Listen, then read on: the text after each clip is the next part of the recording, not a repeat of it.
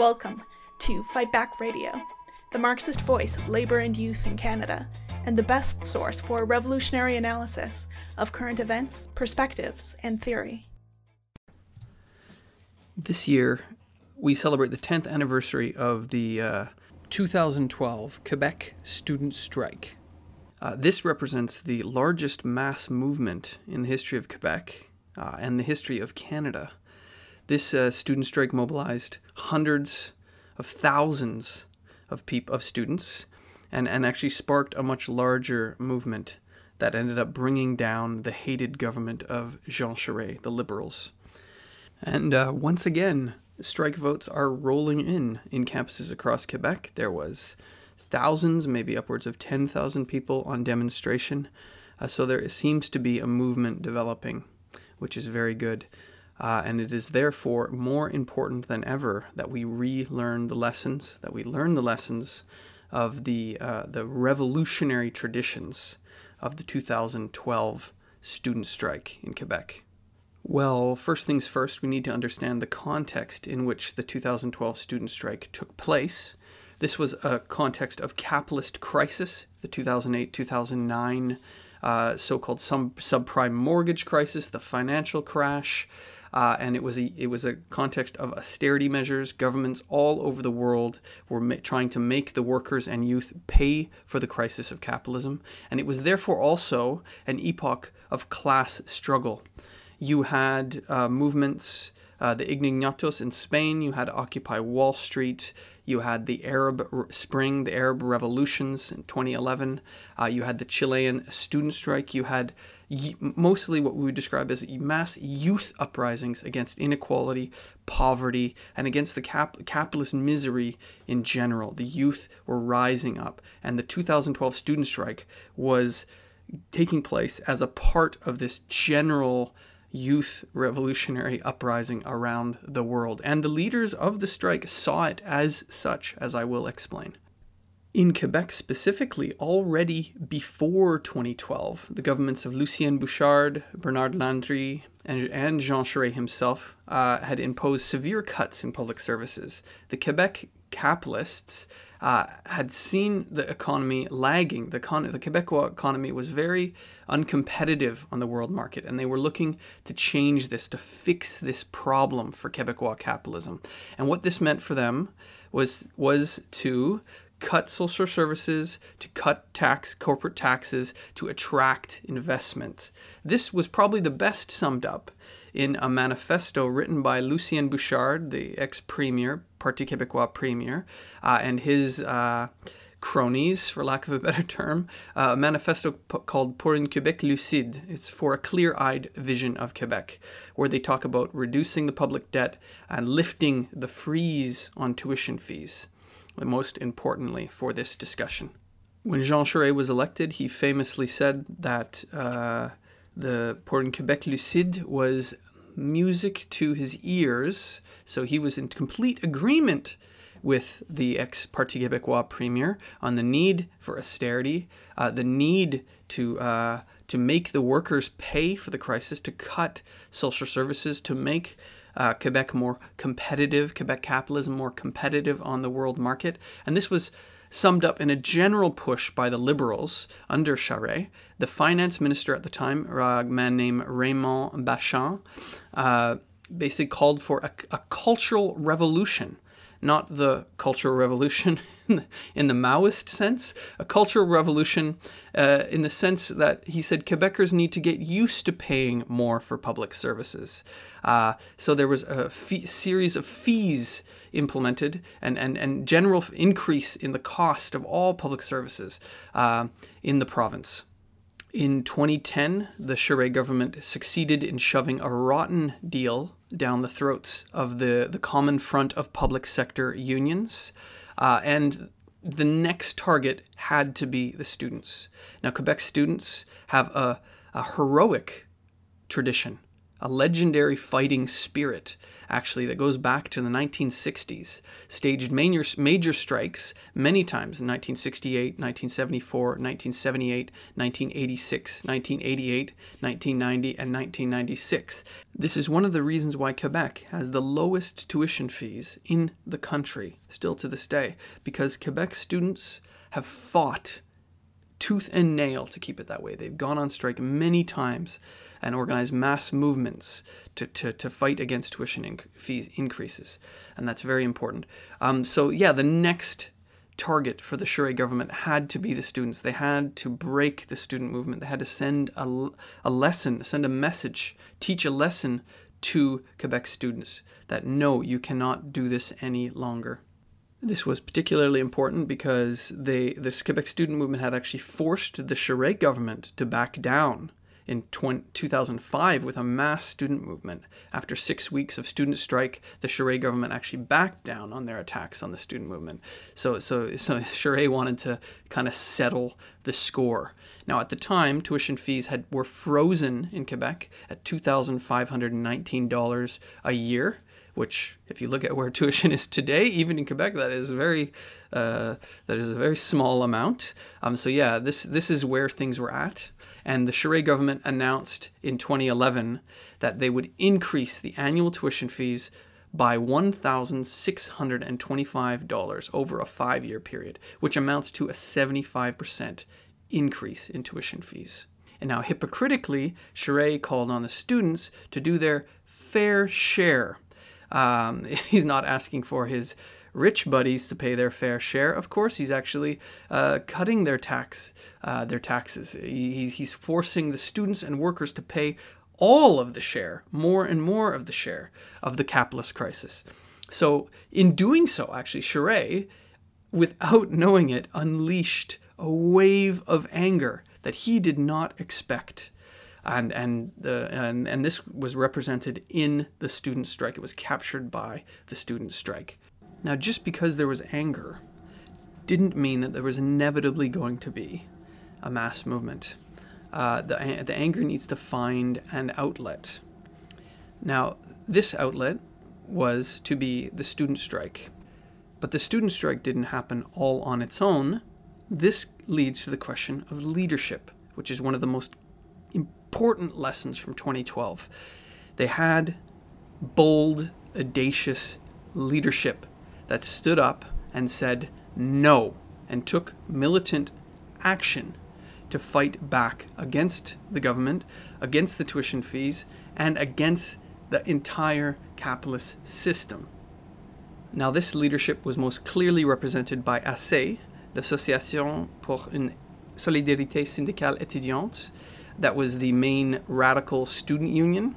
Uh, they had a newspaper called uh, The Ultimatum, which gives you a kind of an idea of what they were all about. They were making an ultimatum to the government, where Gabriel Nadeau-Dubois, one of the main spokespeople of ASSE, wrote an article in 2011 where he says the following All over the world, in Spain, in Italy, in Greece, in Portugal, in Great Britain, in Syria, in Egypt or Tunisia. The people are revolting to claim what is theirs. After the Arab Spring, will we witness a Quebecois Spring? This then went on to state the response from ASSE is categorical. We must. This semester will begin with a massive mobilization on all campuses in Quebec. More and more we hear in the corridors of colleges and universities a whisper, like a rumor, three letters, always the same. GGI, which means in French, uh, Grève Générale Illimitée, Unlimited General Strike. This rumor, since last spring, he continues, has become more and more insistent. GGI, Unlimited General Strike. Given the magnitude of this challenge, no hesitation can be permitted. We need to mobilize ourselves right now in great numbers and with great determination. It is up to us. So you can already see the bold message here, the very bold leadership that was provided by ASSE and by Gabriel Nadeau-Dubois and the other ASSE leaders at the time. As I mentioned, it is also important to note that this leadership was not just a nice reformist uh, fight for this or that little tinkering. Uh, it was a bold leadership that was fighting against the entire system, that was fighting against the rule of the bourgeoisie itself. And that was very important to the movement, and I think it's very important to any modern movement that it is not simply fighting for this or that crumb, but it is fighting against the entire system, against the establishment, the capitalist establishment, which can actually allow the movement to connect, to make it more than just about the one thing. It's about the whole damn system, the whole damn setup. You don't believe me? Well, I will quote a speech from Gabriel Nadeau-Dubois himself, uh, who was one of the main spokespeople of the strike. He said, But let's not forget the people who want to raise tuition fees, the people who want to cut public services, the people who want to privatize healthcare, the people who want to reduce, even abolish government regulations on the environment, the people who despise women's rights, Aboriginal rights, the rights of all minorities, the people who have been working hard for decades to suppress the right of workers to associate. All of these people are the same. These people are few in number, these people control everything and always want to control more. These people have common interests. These people have a common political project. There was a time in Quebec, in Canada, not so long ago, that a minority like that, which controlled the political and economic institutions of a country, which shares common interests, not so long ago, we called that a class and we must stop being afraid of words. We have to call these people by their name. These people are the ruling class. These people are the bourgeoisie. The struggle against tuition hikes, the struggle of the indignant people around the world, must be called by its name. It is a class struggle, a struggle of the possessing minority against the majority who have nothing, a gluttonous and vulgar minority, a minority that sees life only as a business opportunity, a tree only as a raw material, and a child only as a future employee. When we protest the tuition hike, we will also be protesting this. Now, I think if you be following Quebec politics, you can tell that this is not really the way that Gabriel Nadeau-Dubois, who is now the leader of the left-wing party Quebec Solidaire, it's not really the way he talks anymore. Uh, I think that the young Gabriel would have a lot to teach his older self. So, the ability to tie the immediate issues of the strike to a broader, radical program of struggle against capitalism, its state, and its all of its policies, was a huge strength for the student movement at the time.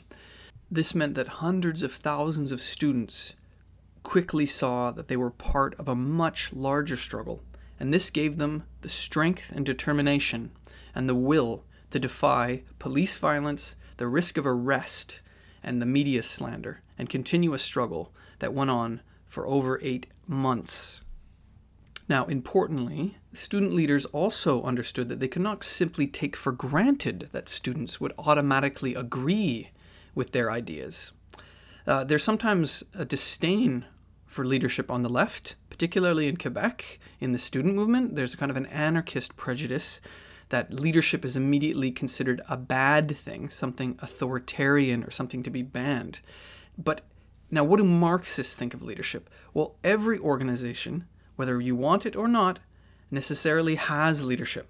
Not everyone can and will speak up uh, in a general assembly of students. Not everyone uh, has ideas.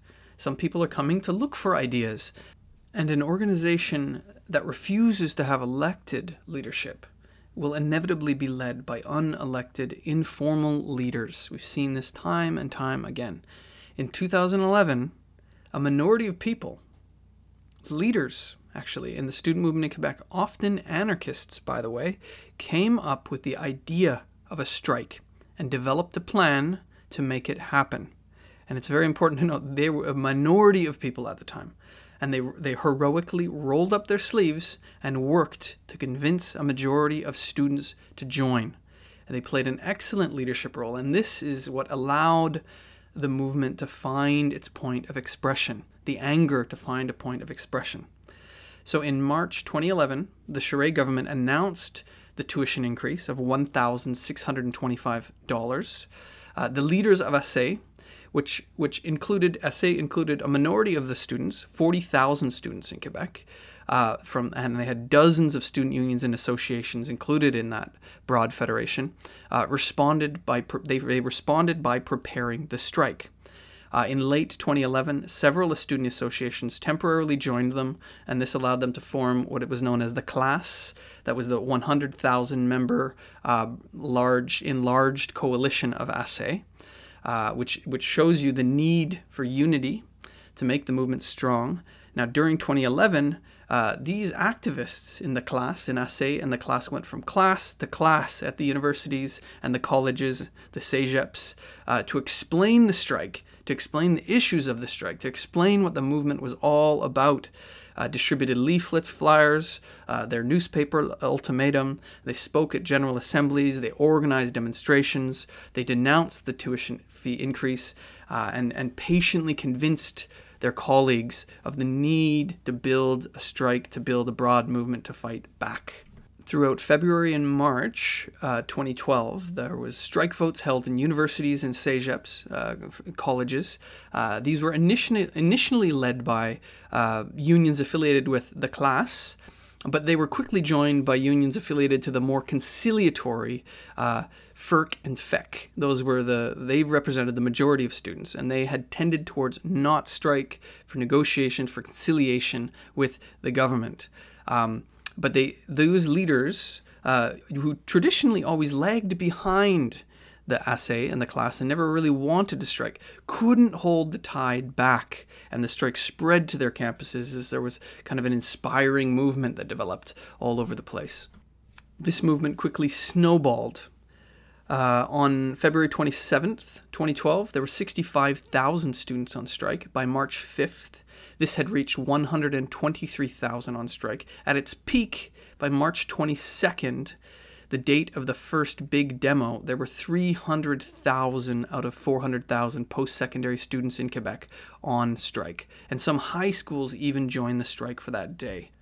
On March 22nd, they had the first massive demonstration with all these of all the striking students. Between 100 to 200,000 people flooded the streets of downtown Montreal, and this this this fundamentally changed the movement. I think in the eyes of everyone there, they saw we are many, they are few, we are more. They saw the students saw their collective strength. They saw that it was part of a bigger movement. Now, uh, having spoken about leadership, uh, it would be ridiculous to imagine that the leaders of the CLASSE of ASSE managed to get 300,000 students to rise up on strike with their work alone. It's important that we understand the relationship between leadership and the, the, the kind of objective situation, the, and, and the relation between leadership and spontaneous movement, spontaneity. It would be a mistake to deny the importance of spontaneity. Um, it's impossible to simply decree a mass movement. Uh, the fight, the will to fight, and wide scale anger must already exist as it does today and as it did at the time in 2012. In this sense, while it was the CLASSE, the ASSE leaders that organized the strike, it was Jean Charest and the general capitalist crisis who started it. The brutal tuition hike uh, was like a match thrown onto the, a pool of gasoline of youth who were just w- waiting to be provoked into action. Now, while mass movements can arise spontaneously, uh, for them to be more than a flash in a pan and lead to victory, they must be organized. As the Russian revolutionary Leon Trotsky explained, without a guiding organization, the energy of the masses would dissipate like steam not enclosed in a piston box. But nevertheless, what moves things is not the piston or the box, but the steam. That is the importance of organization. Um, now, the 2012 student strike witnessed a surge of creativity uh, because the masses took ownership of the strike. You saw initiatives uh, like we rarely see today. There were different picketing tactics, different artistic movements, uh, various types of demonstrations. Uh, everything was seen. there were hundreds of thousands of people involved in this mass movement as the masses entered the scene of history. But it took preparation and organization and leadership to, to, to, to tap into that discontent, to provide it with a certain direction. And that's the role that the, the student leaders played. And that's really the role that leadership needs to play to create the space for that movement, to canalize it in a certain direction.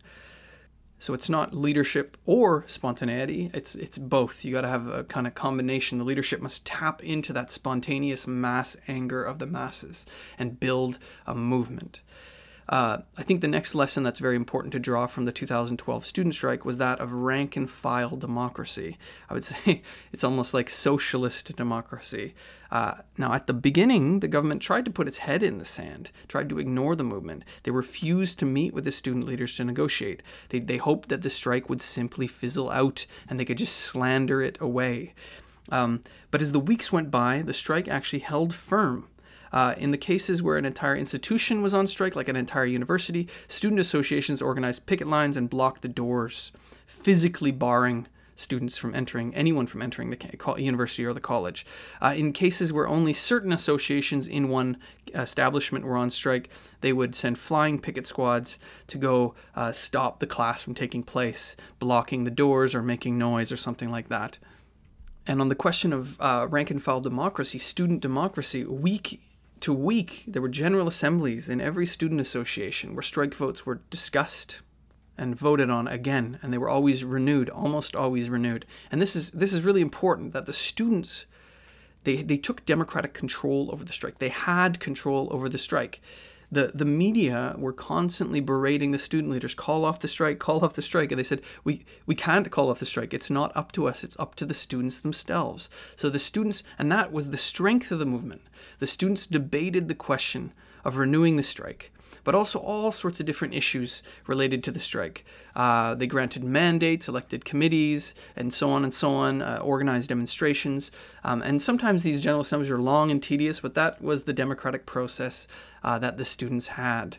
Um, now it is true that there were different traditions in the movement. The ASSE definitely had the most the, the most vibrant democratic traditions, where the, the students had democratic control. And as I had mentioned previously, the FEUQ and the FECQ uh, had more bureaucratic, top down, uh, anti democratic, actually, I would say, traditions where the leaders generally decided things for the students a lot of the time. But even those unions, a lot of the local associations, had transformed under the emphasis of the masses who had flooded into the, into the union and took control over the movement. So I think what needs to be emphasized is that students need to have democratic control over the movement. Even workers need to have democratic control over the movement as well. I think there's a big lesson here for the workers' movement. The masses, the ranks need to decide. They need to have democratic control over the movement. That is the strength of the movement, not a bureaucratic clique at the top that decides everything.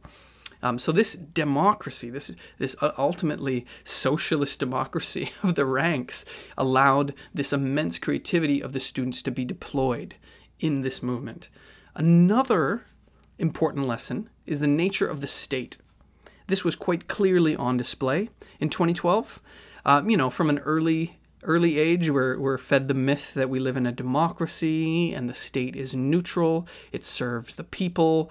Uh, but the generation of students and youth and many other people that lived through to 2012 in Quebec, these for, for them, the, these illusions were shattered by police batons, uh, by, by, tear gas, um, uh, by flash, flash bomb grenades. Um, so the state, far from being neutral, was demonstrated to be at the service of the rich and powerful. Um, you know, Rosa Luxemburg, the, the famous Marxist revolutionary, said, Those who do not move do not notice their chains. So when students began to move and challenge the agenda of the capitalists in Quebec, these chains quickly became visible to them. They became obvious, and the government was trying to put them back in the chains. Um, so the government, realizing at a certain point that it couldn't simply ignore the movement, unleashed a wave of violent repression. Uh, stun grenades, baton blows, uh, pepper spray, tear gas. There were firing of non lethal uh, rounds, rubber bullets that caused countless injuries, many of them serious. On and it started actually quite early on in 2012. On March 7th, the SPVM, the Montreal Police, attacked demonstrators, wounded and wounded a student, uh, Francis Grenier, who actually lost his eye. So this was quite early on. A lot of students were very angry about the repression of the state. Uh, these, you know, pretty much throughout the whole eight months, there was the, the police uh, unleashed an orgy of violence and police brutality on the students. Courts, also not just the police, the the the the, the capitalist courts rained down injunctions on student picket lines uh, to, to, attempt them to, to, to, prevent them from blocking, from in, implementing the democratic decision uh, that the students had made to go on strike, to, attempt, uh, to stop them from blocking the universities. Uh, and and you know even during the summer of 2012, the Montreal police were were randomly detaining people just for wearing a red square that was the symbol of the student movement. Now arrests became so systematic that for the sake of efficiency, they commandeered buses and they would the police would arrest dozens and dozens of people, even hundreds of people sometimes at a time. They started this tactic of kettling where they would divide the demo into small groups and just arrest everyone en masse for simply being in a demonstration. So essentially, the right to demonstrate was being attacked and actually did not exist, was being actively repressed by the state. During the course of the events of the Quebec Spring, the Quebec student strike, there were uh, almost 3,500 people arrested, uh, and paramedics had to respond to uh, health emergencies 174 times. This makes it the largest mass arrest during one conflict in the history of Canada. Um, this and now this brutal treatment of students, this brutal treatment was directed against students who were trying to protect the accessibility and the quality of the education system. Now you can quite clearly see that when the state acts entirely different when it has to deal with different protests. This so-called freedom convoy that we've seen uh, this year uh, did not have the state dealt with them with baby gloves. A, f- a few hundred uh, protesters were able to block the downtown core of Ottawa for weeks with very little uh, anything from the state, anything from the police, which clearly shows shows the nature of the police. And and to understand why the police acted different to the, differently to these two movements, you have to understand the Freedom Convoy did not represent a danger to capitalism, at all. Did not represent any demands. Actually, the demands that the Freedom Convoy were putting forward were actually just the more open, blunt demands of capitalism as a whole, which is lift all health and safety measures and get back to normal, get the profits flowing. That is not a threat to capitalism. So that shows why the state was so nice to these demonstrations and why they had to clamp down on the students because the students were directly challenging the rule of the capitalist class and their agenda. And to his credit, Gabriel Nadeau-Dubois was actually found in contempt of court for encouraging students to disobey these unjust, anti democratic injunctions, uh, which were put in place to crush the strike. Now, I think union leaders today have a lot to learn from this. Most union leaders in the country today, especially the major unions, don't have an ounce of the courage that the student leaders in Quebec had at the time. And that is precisely the courage that we need today to stand up to the attacks of the capitalists. In April, 2012, uh, you had a, a, the situation continued, the strike continued, the strike votes were being renewed. On April 20th, uh, the capitalists and Jean Charest, the government, they held a, a conference it was called the Plan Nord Conference, the North Plan. It was being held at the Palais de Congrès in downtown Montreal. And this meeting was really aimed to attract investors, especially mining companies, to exploit the northern territory of Quebec, which is quite a massive territory. Considering that Quebec is already a jurisdiction that is known for its ridiculously low mining royalties, money uh, that companies have to pay to the state uh, to fund social services, uh, this Plan Nord basically amounted to selling uh, natural resources of Quebec's northern region at a massive discount the Sûreté de Québec, de Quebec, the provincial police were brought in to reinforce the Montreal police to protect this conference uh, because they knew that there was thousands of demonstrators that were going to show up. So thousands of demonstrators showed up, and they were chanting one of their one of the the main slogans was "No to free mining, yes to free education."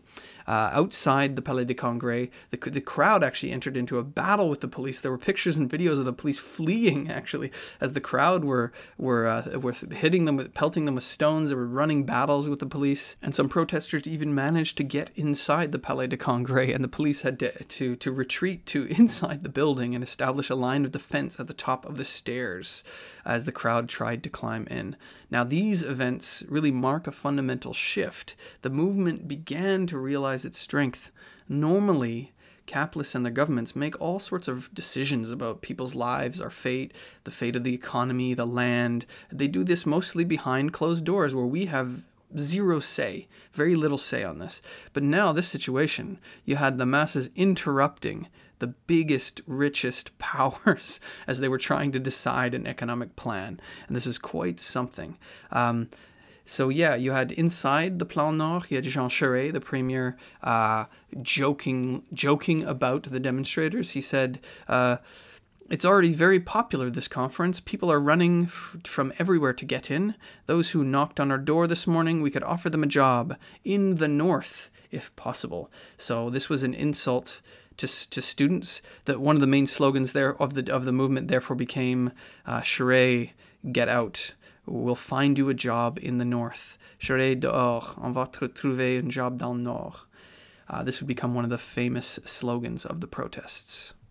Unable to repress the movement away uh, and unable to ignore it, uh, the government uh, tried a different tactic. They tried to slander the movement, claiming that it was violent uh, blaming the demonstrators for the violence, of course, completely ignoring the violence of the state, the unprecedented crackdown on the right to protest, the mass arrests by the Montreal police and the provincial police of Quebec. Uh, and uh, yeah, the politicians, the media, the government raised a hue and cry about the so called violence of the protesters. Uh, they demanded that the student leaders denounce this violence without mentioning the violence of the state, the violence incited by the government and the capitalists themselves against the people, against the youth, against the whole generation. So the message was clear for many, for everybody. The state can repress, can arrest, can brutalize, can even knock out your eye, can kill even with impunity. But the workers and the oppressed and the youth are not allowed to defend themselves. So, yeah, the media used the events at the Plan Nord uh, conference to portray the students as dangerous thugs, as anarchists, as violent demonstrators. Um, now, the uh, more conciliatory FEUQ FECQ leaders were happy to denounce the violence of the demonstrators um, uh, falling for the, the trap of the government. And to their credit, the CLASSE, the ASSE leaders, refused to play this game of condemning the violence of the demonstrators.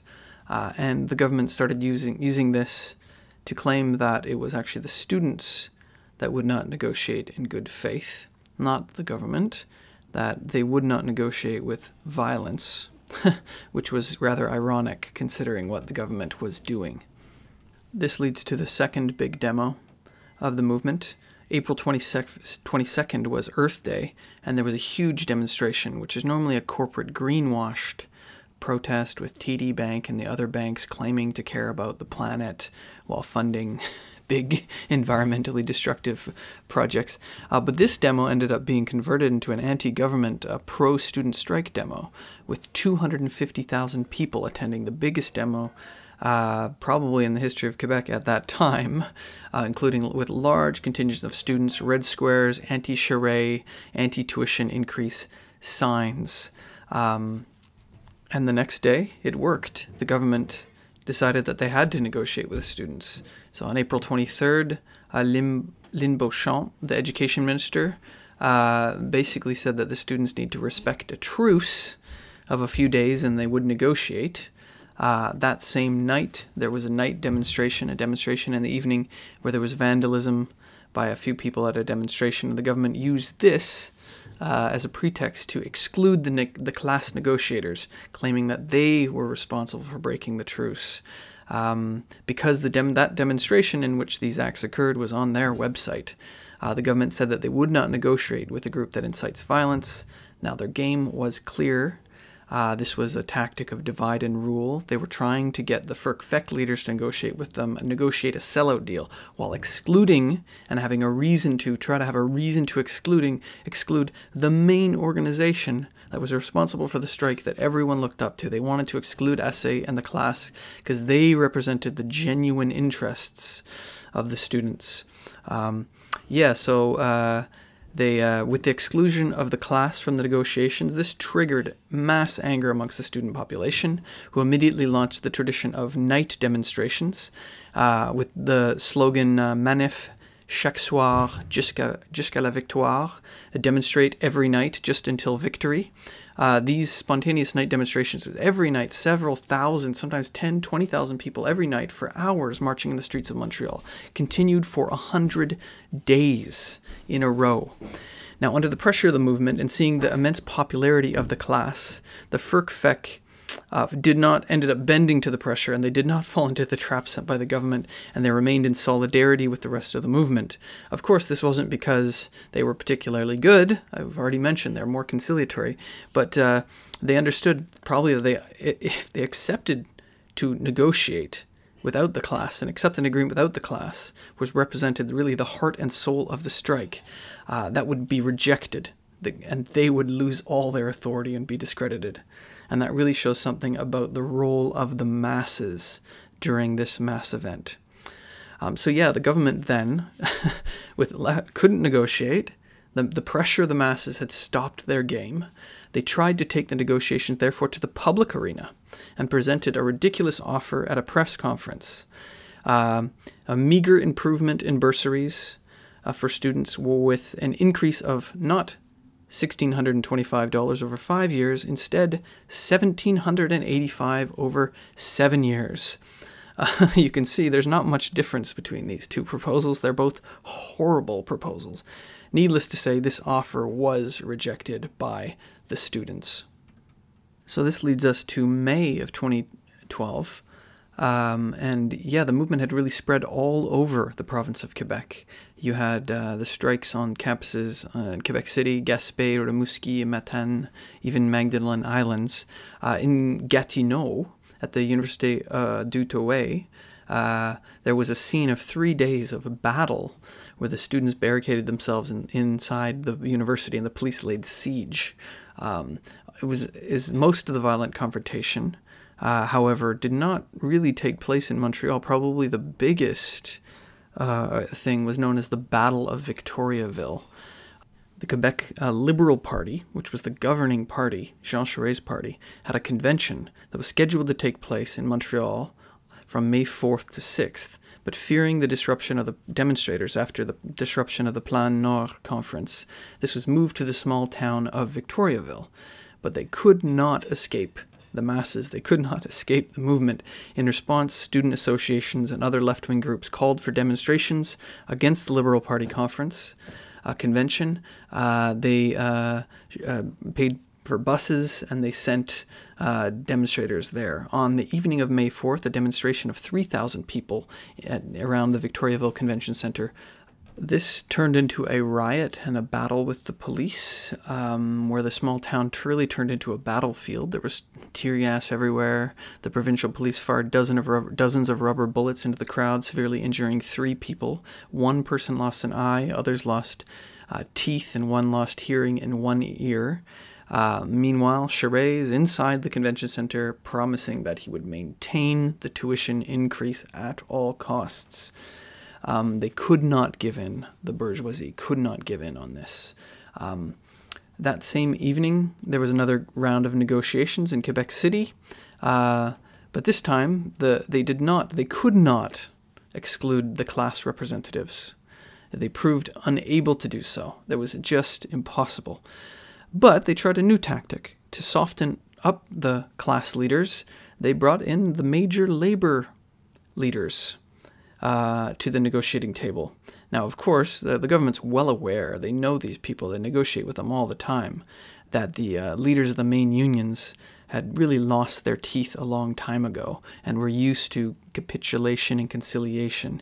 This was probably best explained by Michel Arsenault, who was the president of the Quebec uh, uh, Workers uh, Federation, the FTQ, the biggest union in the province, who uh, said late about the about this event later. He said, "I explained to them that negotiating is conceding.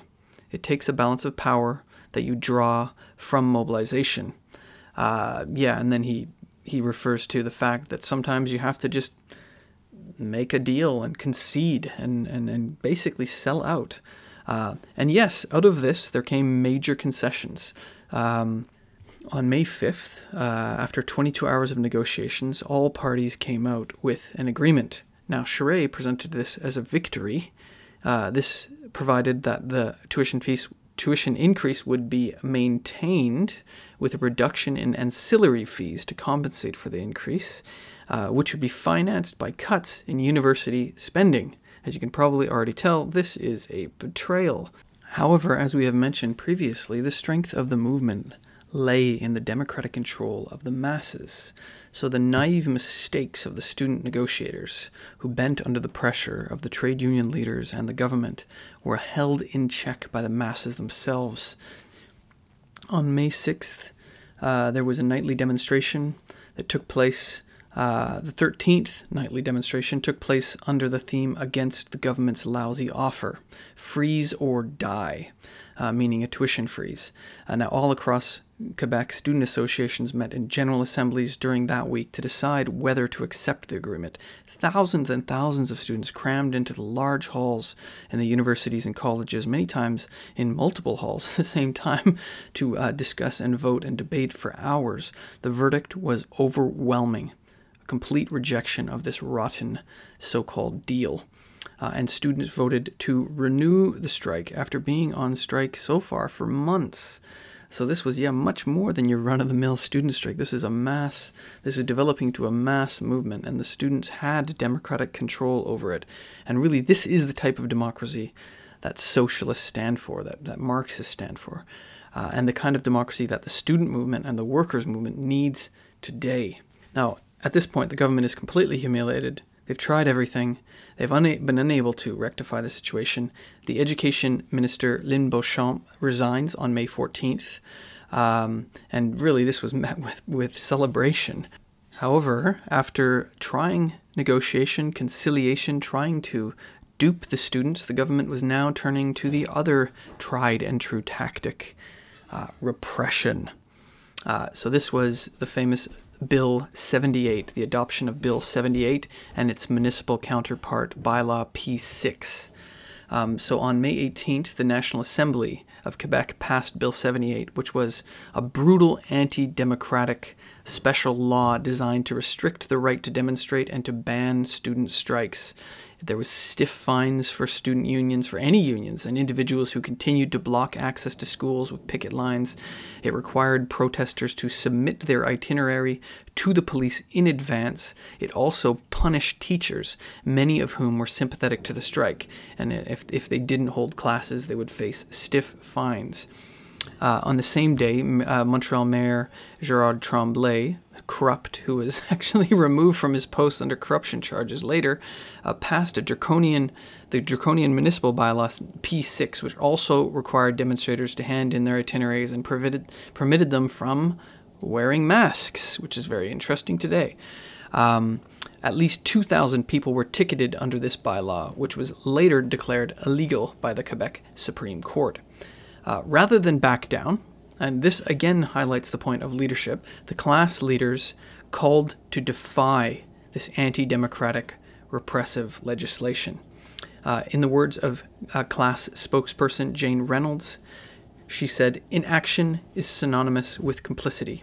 To submit to this law is to accept it. To accept this law is to sanction its content. Very well said.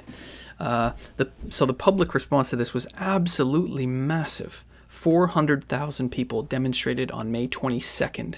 Now, this is the third big demo that had occurred throughout the course of the strike. This was the largest act of civil disobedience in the history of the province or even the country. The police were paralyzed by the power of the masses.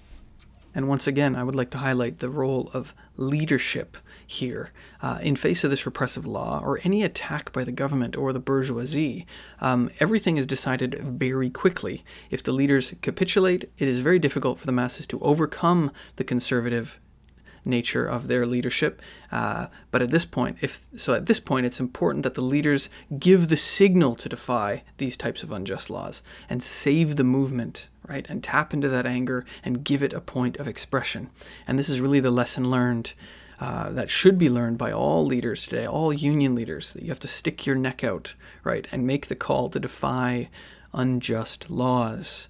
Uh, that's the lesson of the 2012 student strike that the law is only a piece of paper uh, if people will not obey it. Um, so once they defied the law, this law really wouldn't stand up. So rather than suppressing the movement, the law had actually the opposite effect. As Marx said, famously said, uh, revolution sometimes needs the whip of the counter revolution. And this is precisely what Bill 78 uh, with the, the function that it performed, it, it spread the movement to wide layers of the population. It, it turned the movement into something much bigger than a simple student strike.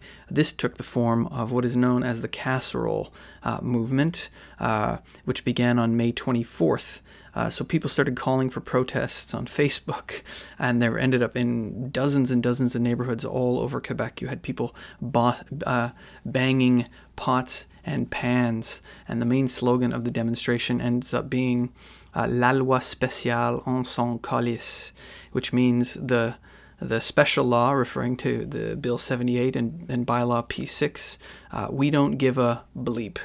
Um, from this point on, workers began to join the movement uh, on an, not as not the unions. Unfortunately, the unions never actually officially joined the movement, but massively workers individually were joining the movement. This leads to an extremely important point about uh, the working class. Now, after four months of strikes and countless demonstrations, hundreds of demonstrations, blockades, occupations, different political stunts, the government still remained inflexible. They were not backing down. And this, I think, tells us something very, um, tells us something about what this movement was the issue the, the strike was no longer simply a question of money. In fact it probably never really was a question of money. The minister of public safety uh, summed up this question before the national assembly when he said should the law of the street dominate or should parliament?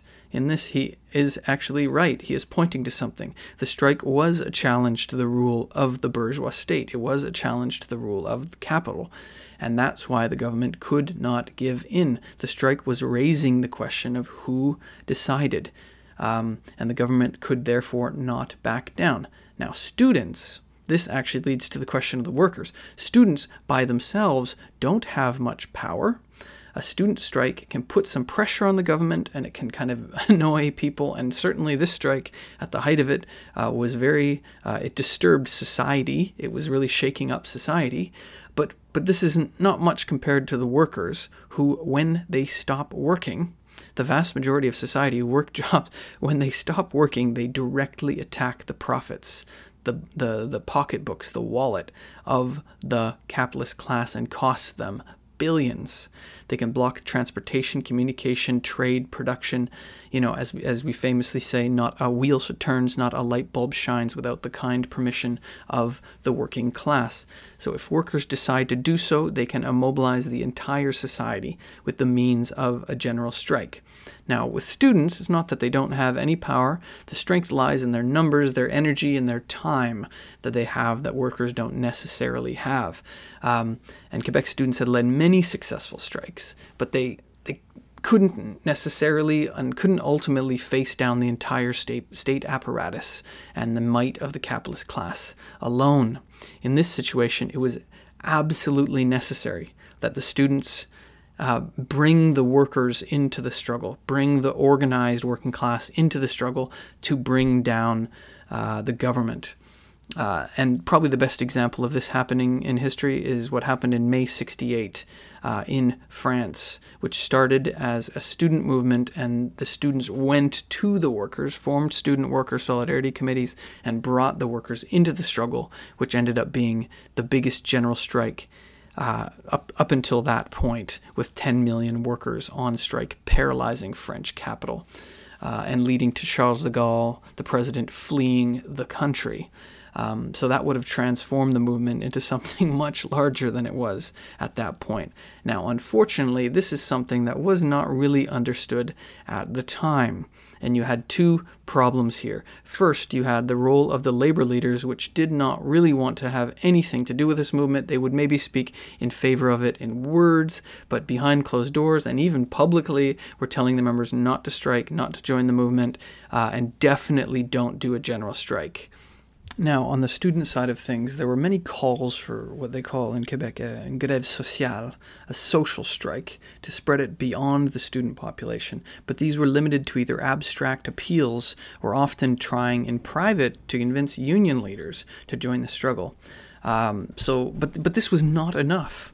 Faced with the immobility and even sabotage of the main union leaders, student activists need to directly go to rank and file workers, much like students did in May 68 in France it was necessary to create teams of students on, to go to workplaces and one by one speak to rank and file workers, uh, speak to general assemblies of local uh, unions that were sympathetic, and convince them of the the necessity for student worker solidarity and to link the struggle up. That if the students won, this strengthened the workers' movement. It strengthened the movement as a whole, and it weakened the government and it weakened the bosses.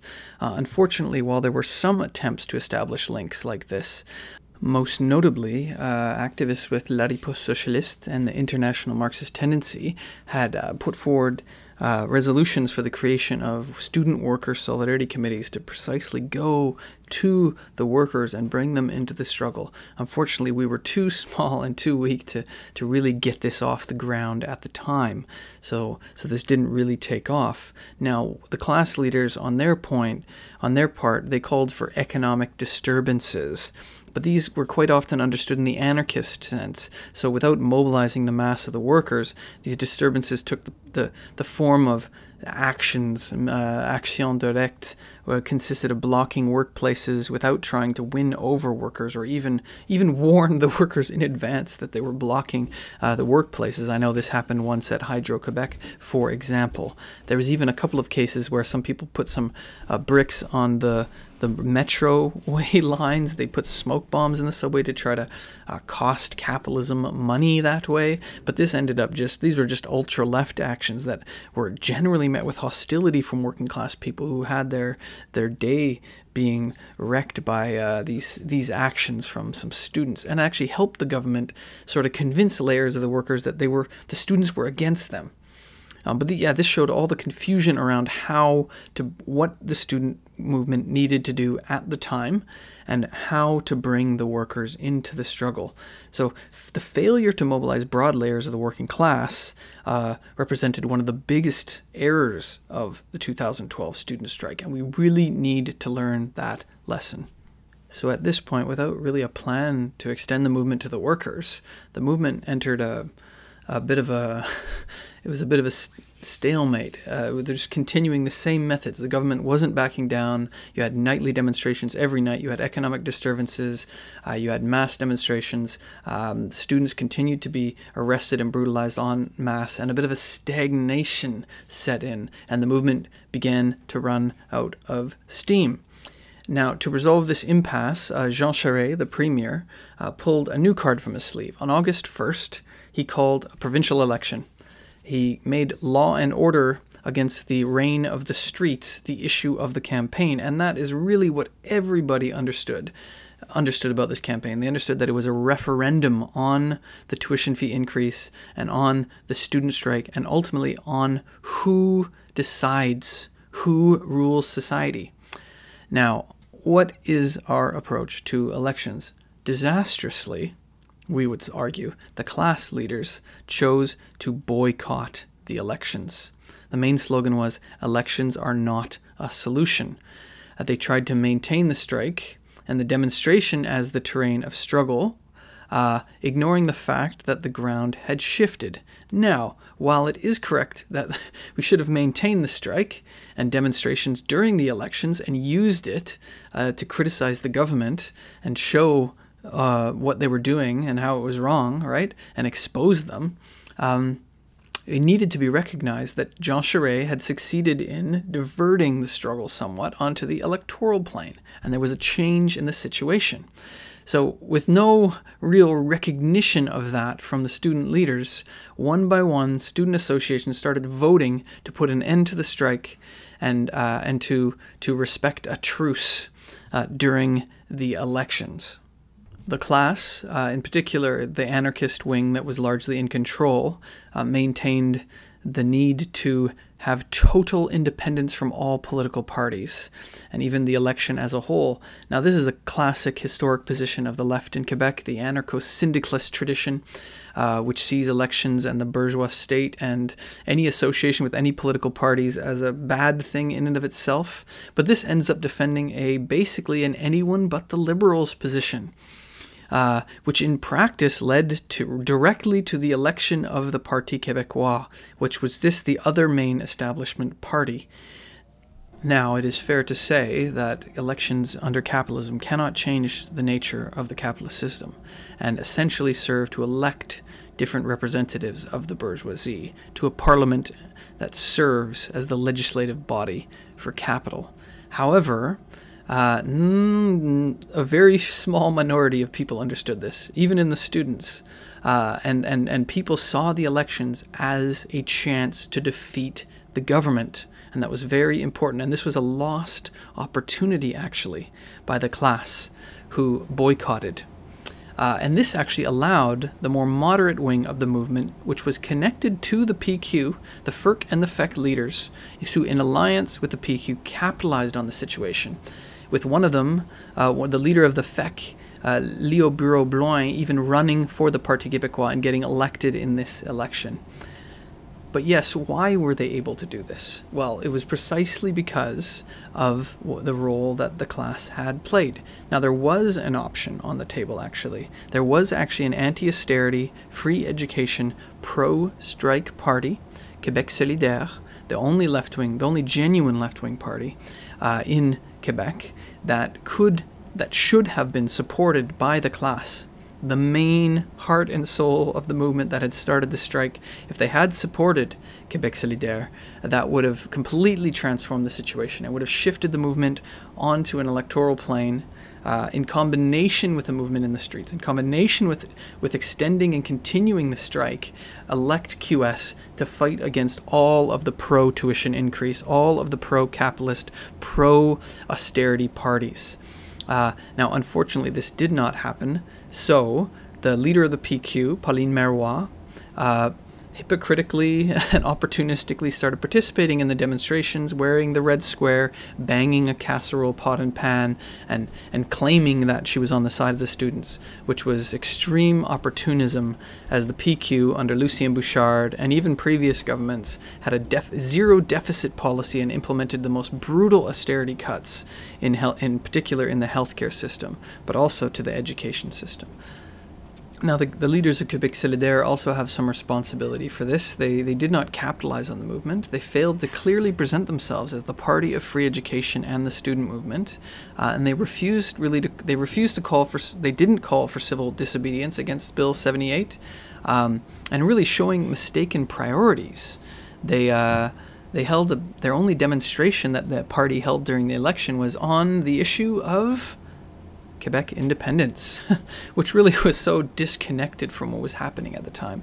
Not on the movement, the strike, the tuition increases, or the anti democratic legislation and repression of the government, on Quebec independence, which is a, a recurring problem with Quebec Solidaire, is focusing on the national question when the class question is on the rise. So this all led to a situation where on September 4th, the night of the election, the Liberals were defeated. Jean Charest was humiliated. He lost his seat in his own riding. Um, and the days following the election, uh, Pauline Marois and the PQ came to power in a minority government. Under pressure, they withdrew Bill 78 and the tuition fee increase. So basically, what happened this was a victory in a certain sense that after eight months of historic struggle, the main student demand was met. But as students would soon discover, this was a Pyrrhic victory. The PQ government replaced the tuition fee increase with an indexation of tuition fees. So Pauline Marois had succeeded where Jean Charest had failed. Pauline Marois unfroze tuition fees and they started increasing. And while Charest's tuition increase only lasted for five years, Marois' would last forever, would continue forever. And the Marois government would continue to impose austerity measures across the board. It was the death by a thousand cuts type austerity measures. Um, and the student movement attempted to rebound, but ultimately was exhausted after eight months of struggle uh, and failed to really pick itself up again. And two years later, the liberals returned to power and continued to cut and ransack public services. So, what does the experience of 2012 tell us? Well, the leaders of the CLASSE were heads and shoulders above the leaders of most movements that we see today. Especially in the early days of the movement, they correctly raised the sights of the movement and inspired the masses of the student population to fight against the tuition increase, the government, and yes, the system and the bourgeoisie. They questioned the entire makeup of the system. But despite all their heroism, as I hope that I've explained here, at the end of the day, in the heat of the struggle, they prove to be lacking in many regards. Not lacking in desire, in passion, enthusiasm, in heroism, but lacking in correct ideas, methods, and tactics. Now, as participants in the movement of 2012, as a participant in the movement myself, uh, we, the Fight Back, La Riposte and the International Marxist Tendency have always believed that Marxism is a body of ideas that, that students and workers need to fight, lead the struggles to decisive victory. And I hope that I have demonstrated why that is with this struggle here.